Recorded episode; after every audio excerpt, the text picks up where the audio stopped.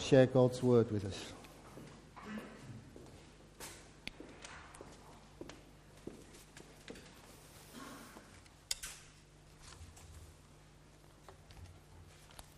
The first reading is from John chapter 14, verses 1 to 6. Do not let your hearts be troubled. You believe in God, believe also in me. My Father's house has many rooms. If that were not so, would I have told you that I am going there to prepare a place for you? And if I go to prepare a place for you, I will come back and take you to be with me, that you may know also where I am. You know the way to the place where I am going. Thomas said to him, Lord, we don't know where you are going, so how can we know the way? And Jesus answered, I am the way, and the truth, and the life. No one comes to the Father except through me and also from Mark chapter 10, verse 45. For even the Son of Man did not come to be served, but to serve, and to give his life as a ransom for many. This is the word of the Lord.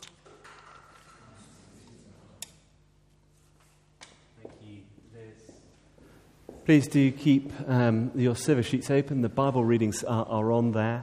Um, the, a lot of the hymns that we're singing today and a lot of the uh, Bible readings that we're looking at uh, are actually those that the Queen has suggested, which is why uh, we've got a slightly different flavour to our service uh, today. But as we begin to look at those passages, uh, can I lead us in a prayer? Father God, I pray that now that you would speak to us. I know that we will come with all sorts of different emotions to this morning.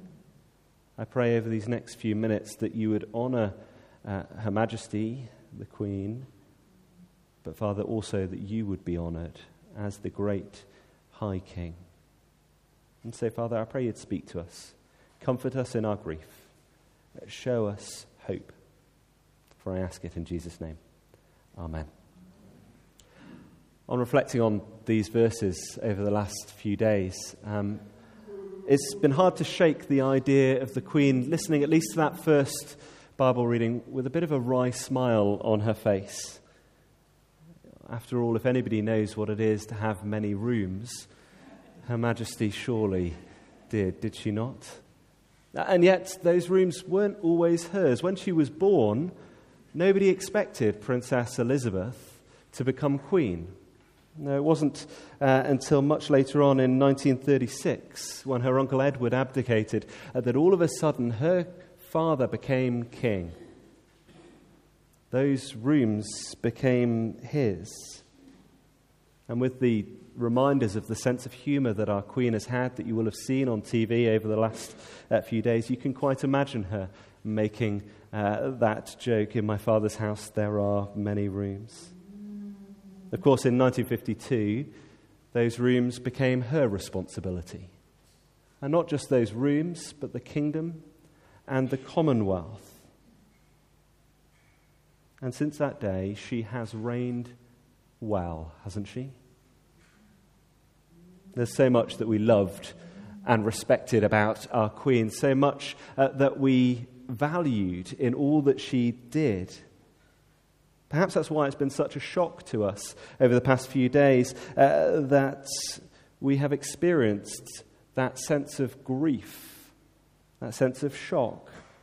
One former prime minister put it this way he said, I think millions of us are trying to understand uh, why we are feeling this deep and personal, almost familial sense of loss.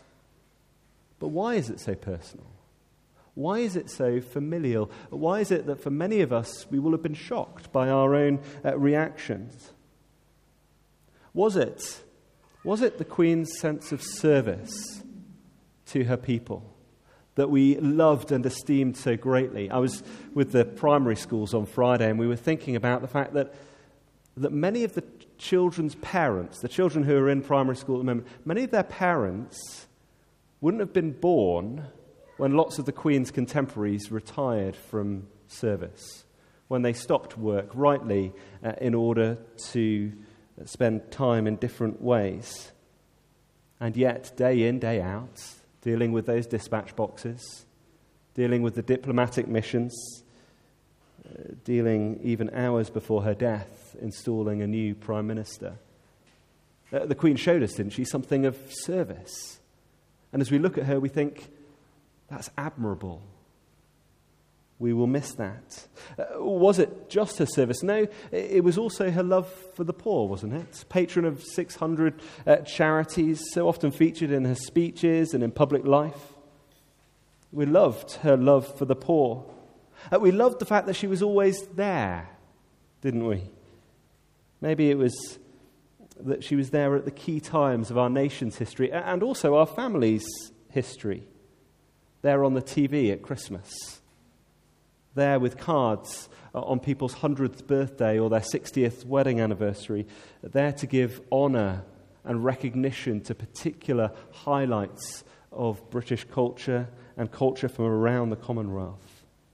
And of course, there to celebrate key moments like the opening of the Olympic Games with James Bond.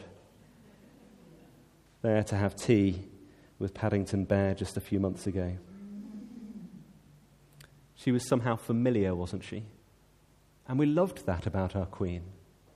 One who serves, one uh, who's familiar, uh, one who cares for the poor, but also one who seemed to be somehow transcendent. Uh, above politics, Joe Biden uh, said this. He said, In a world of constant change, she was a steadying presence and a source of comfort. Another uh, former prime minister called her a changeless human reference point. There was so much to love about Her Majesty, wasn't there? And it almost felt as if she was embodying something more something more than just being a queen, something more than just being a woman. There was something that we saw in her that we longed for. Perhaps that was best and ironically summed up by the words of the French President Emmanuel Macron, who said, Above the fluctuations and upheaval of politics, she represented a sense of eternity. Maybe that's why we were so shocked but maybe that's also not by accident. You see, I wonder if our Queen was doing that on purpose. Earlier this year, uh, remember that letter that she wrote at the, the Jubilee? Remember how she signed it? Your servant, Elizabeth. There was lots of talk about that. Lo- loads of people saying, This is remarkable. And it was remarkable. But if you'll forgive me, it wasn't original. You see, we heard in our reading, didn't we, about a king who called himself the Son of Man. He said, I came not to be served, but to serve. Our queen modeled her reign on another. In fact, she said it in her own words. In, 20, uh, in the year 2000, she said this For me, the teachings of Christ and my own personal accountability before God provide a framework in which I try to live my life. Then in 2015, she said, Billions of people now follow Christ's teaching and, and find in him the guiding light for their lives. I'm one of them. You see, it's as the Queen modeled her king, the man whose voice we heard uh, in those readings, that it's no surprise that she would have care for the outcast. Is it? Because Jesus was known as one who loved people, whatever uh, their background. It's no surprise uh, that she was known uh, uh, so intimately as Jesus himself came to walk with his people. It's no surprise that she was known as one who often transcended politics as she modeled herself uh, on the one who sits enthroned above the spheres of the world. It's no surprise to hear Her Majesty's humility. I think uh, that her humility and service is second to none save the one whom she emulated. The one who gave up, as we heard in our reading, not just the days of his life, but his very life for his people. On Thursday, our Prime Minister said this. She said, the, death of, the death of Her Majesty, the Queen, is a huge shock to the nation and to the world. So many statements uh, pick up on the idea of that shock. And in one sense, the idea of shock is, is a bit of a surprising one, isn't it? If I was to write on a piece of paper to you that a 96 year old might be approaching the end of her life, you wouldn't think that a surprising statement. And yet, and yet, death always comes as a shock, doesn't it? As humans, we would expect to expect death. It's the thing that comes to us all, isn't it? We should be used to endings. Everything ends. Uh, and yet, endings and death in particular, they sting. They feel like there is something uh, wrong. Like, like there's another chapter to be written, but we just don't have it. Like there should be a sequel to the film and it just hasn't come. Another movement in the overture and that hasn't been there. Death feels like a sentence cut off in the middle, doesn't it? And perhaps it's here, as we are in shock, that we need to once more follow the Queen's pointing finger. Jesus, as he approached his death, spoke to his disciples about his death and indeed theirs. In the face of death, he said, Do not be troubled. He says, in essence, you have nothing to fear if you know me. You see, they know that the very next day Jesus is going to go to the cross uh, to give up his life.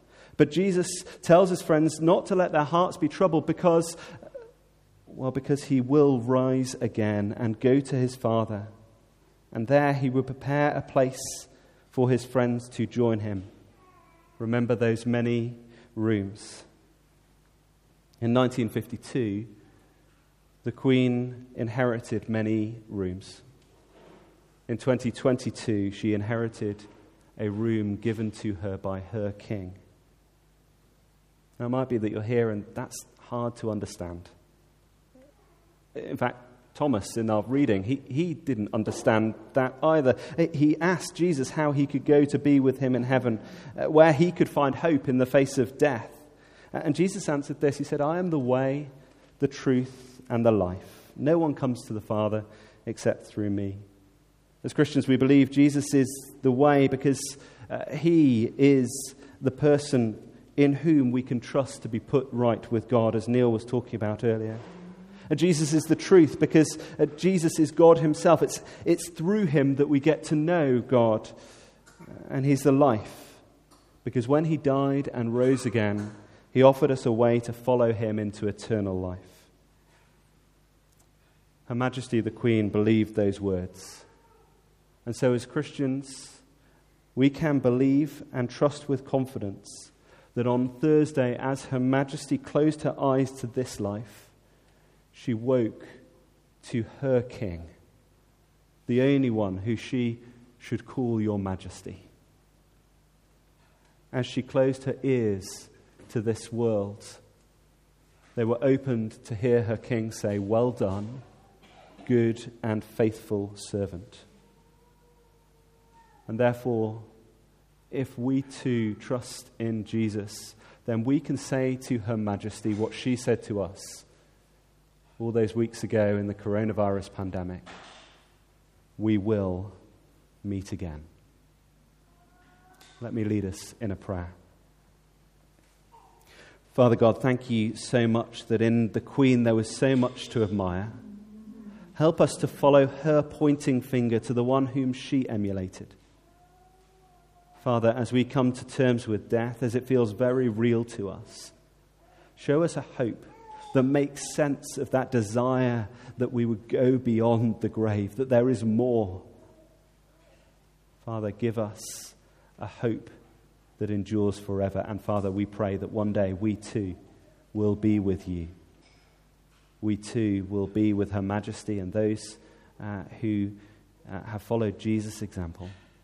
Help us to love one another well in these days, I pray. Amen.